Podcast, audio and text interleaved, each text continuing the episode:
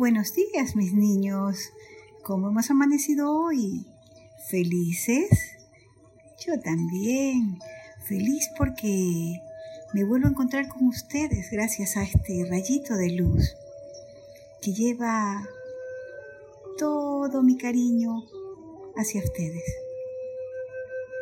Hoy he preparado un trabajo especial para revisar un valor muy importante. Y esta es la acción correcta o rectitud. Esa acción correcta que necesita de que nuestro pensamiento esté alineado con el corazón, de que cada cosa que hagamos sea filtrada por la razón y aprobada por ese corazón que es donde vive Dios. Eso es más o menos como pensar antes de actuar, ¿verdad? Cuando actuamos sin pensar muchas veces nos equivocamos.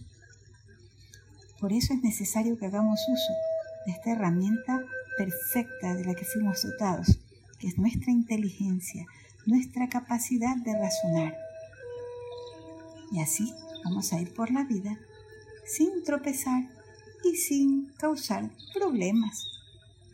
Miren, la frase de hoy es muy linda y es de un filósofo chino que se llamaba Confucio. Y dice así, aprender sin pensar es inútil, pero pensar sin aprender es peligroso. Aprender sin pensar es inútil, pero pensar sin aprender es peligroso. Hoy les traigo una historia muy bonita que se desarrolla en la selva en esa selva profunda, una de esas selvas maravillosas que tiene este planeta Tierra. En este planeta hay tanta maravilla, tanta belleza. Pues fíjense que esta historia se desarrolla en un lugar así, donde hay muchos bosques, muchos árboles, una vida silvestre maravillosa, animales increíbles. Cada uno lleva su ritmo de vida con un orden perfecto, porque así es la naturaleza, la mejor maestra de orden, la mejor maestra de disciplina. Fíjense que en esa selva de, de la que les estoy hablando vivía un mono. Un mono que le encantaba andar saltando por todas las lianas que habían de un árbol a otro vivía feliz, ese era su lugar perfecto. Un día había corrido tanto que decidió que era hora de irse a dormir. Y así lo hizo. Buscó un lugar con sombra, debajo de un gran cocotero. Pero escuchen cómo les digo, un gran cocotero. ¿Por qué diré gran Porque era una palma de coco bien alta, bien alta, bien alta y allá arriba tenía sus frutos y tenía sus hojas grandes. Entonces, en ese lugar, bien suavecito, porque como hay muchos árboles en la selva, todo el piso, todo el piso de la selva está cubierto de muchas hojas. Entonces era como un colchoncito suave para dormir. Y así lo hizo. Se acostó el monito a dormir. Y allí, en cuanto puso la cabeza sobre ese colchón de hojas, inmediatamente hizo así.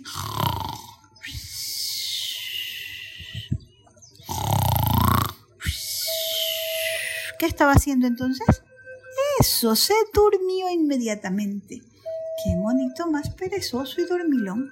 En pleno día durmiendo. Pues sí, se durmió. Estaba tan profundamente dormido soñando quién sabe con qué, que de pronto escuchan un estruendo como este. Y el mono da un salto que casi llega hasta los cocos arriba del salto que dio, del susto que se pegó, y empezó a gritar, auxilio, auxilio, corran, corran, la tierra se parte en dos, out. Corran, corran, la tierra se parte en dos y corría por todos los senderos de la selva y se encontró con un conejito. Y el conejito lo ve y le dice, pero ¿qué le pasa, señor mono? Y el conejito corría atrás de él y le decía, pero dígame qué le pasa, ¿dónde va tan deprisa? Corre por tu vida, la tierra se parte en dos. ¡Ah! ¿La tierra se parte en dos? No puede ser, tengo que avisarle a mis amigos. Y empezó a correr el conejito y se encontró con el elefante y el elefante le dice, pero conejito, ¿qué te pasa? Corra, señor elefante, corra.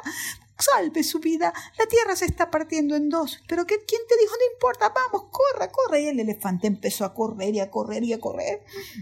Y se encontró con la jirafa y la jirafa le dice, ¿qué pasa, señor elefante? ¿Por dónde va tan deprisa? Es que la tierra se está partiendo en dos, amiga jirafa, corra, corra por su vida. Y corría y se encontró con la cebra y la cebra le dice, ¿pero qué pasa, señora jirafa? Es que la tierra se parte en dos. Corra, señora cebra, corra, busque sus hijos, corra. Y corría y luego el hipopótamo y todos corrían por un lado, por el otro y era una locura la selva. En eso el señor Rey León, que era el rey de la selva, ¿verdad? Estaba arriba en una piedra bien grandota, sentado mirando, y se preocupó y dijo, ¿qué pasa aquí? Y empezó a preguntar, ¡Hey! ¿Qué pasa aquí? Y nadie le contestaba nada porque todo el mundo corría, corría para salvar la vida, que porque la tierra se estaba partiendo en cuánto? En dos, sí. Y como nadie le hacía caso, entonces el rey león se paró, bien firme, inhaló mucho aire, mucho aire así. Mandó un rugido tan grande, tan grande, tan grande, que todos los animales se quedaron paralizados. ¿Qué es lo que está pasando? Y todos en coro le dijeron, la tierra se está partiendo en dos. Y el rey león le dice, pero ¿de dónde sacan eso? Yo veo que todo está igual, no está pasando nada. Y todos miraron y dijeron, es verdad, no está pasando nada. A ver, ¿y de dónde salió esto? Entonces dice el hipopótamo, a mí me dijo la cebra.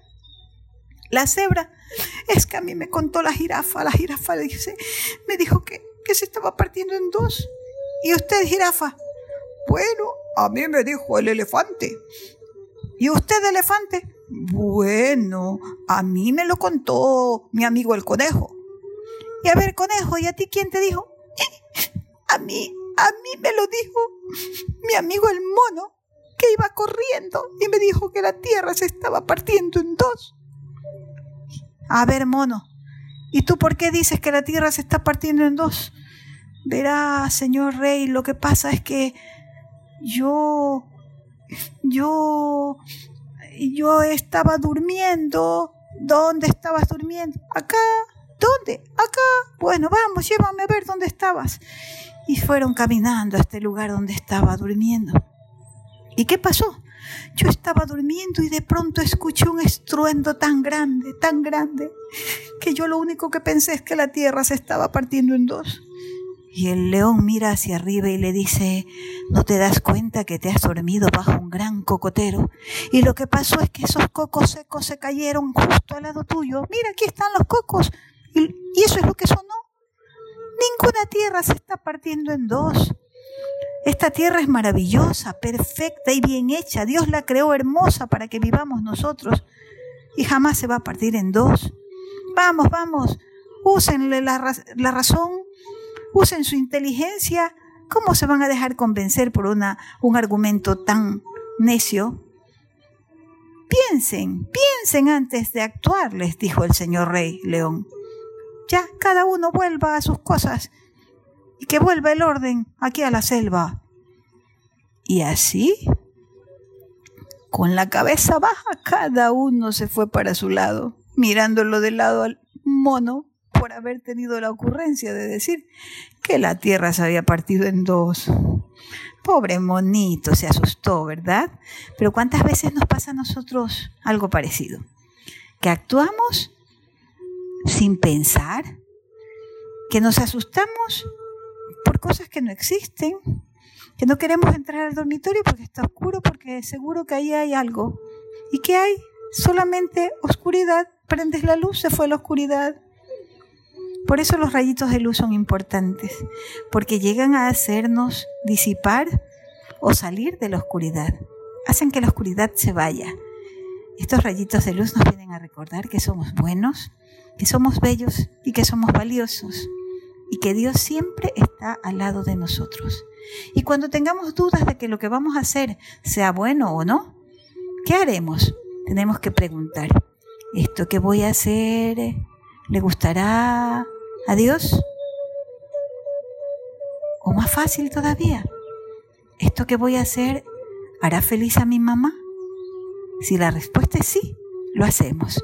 Y si la respuesta es mm, no sé, lo dudo, mejor no lo hago. ¿Ok? Para eso sirve el razonamiento. Cuando mi cabeza me pone una idea, la consulto primero con mi corazón. Y según sea su respuesta, actúo. De lo contrario, no lo hago. ¿Qué les parece? ¿Una buena idea? Bueno, vamos a ponerla en práctica. Este ha sido el rayito de luz para hoy. Yo espero que lo pongan en práctica, Recuerden, hay que pensar antes de actuar. ¿Sí? Lo que no hay que pensar dos veces es en decirle a Dios gracias por este hermoso día. Y gracias por ser como soy. Gracias porque me hiciste a tu imagen y semejanza y que por lo tanto todo en mí es bueno. Gracias, gracias, gracias. Y yo les doy las gracias a ustedes por haberme dejado entrar a su casa hoy día nuevamente con este pequeño rayito de luz. Los amo. Nos vemos mañana.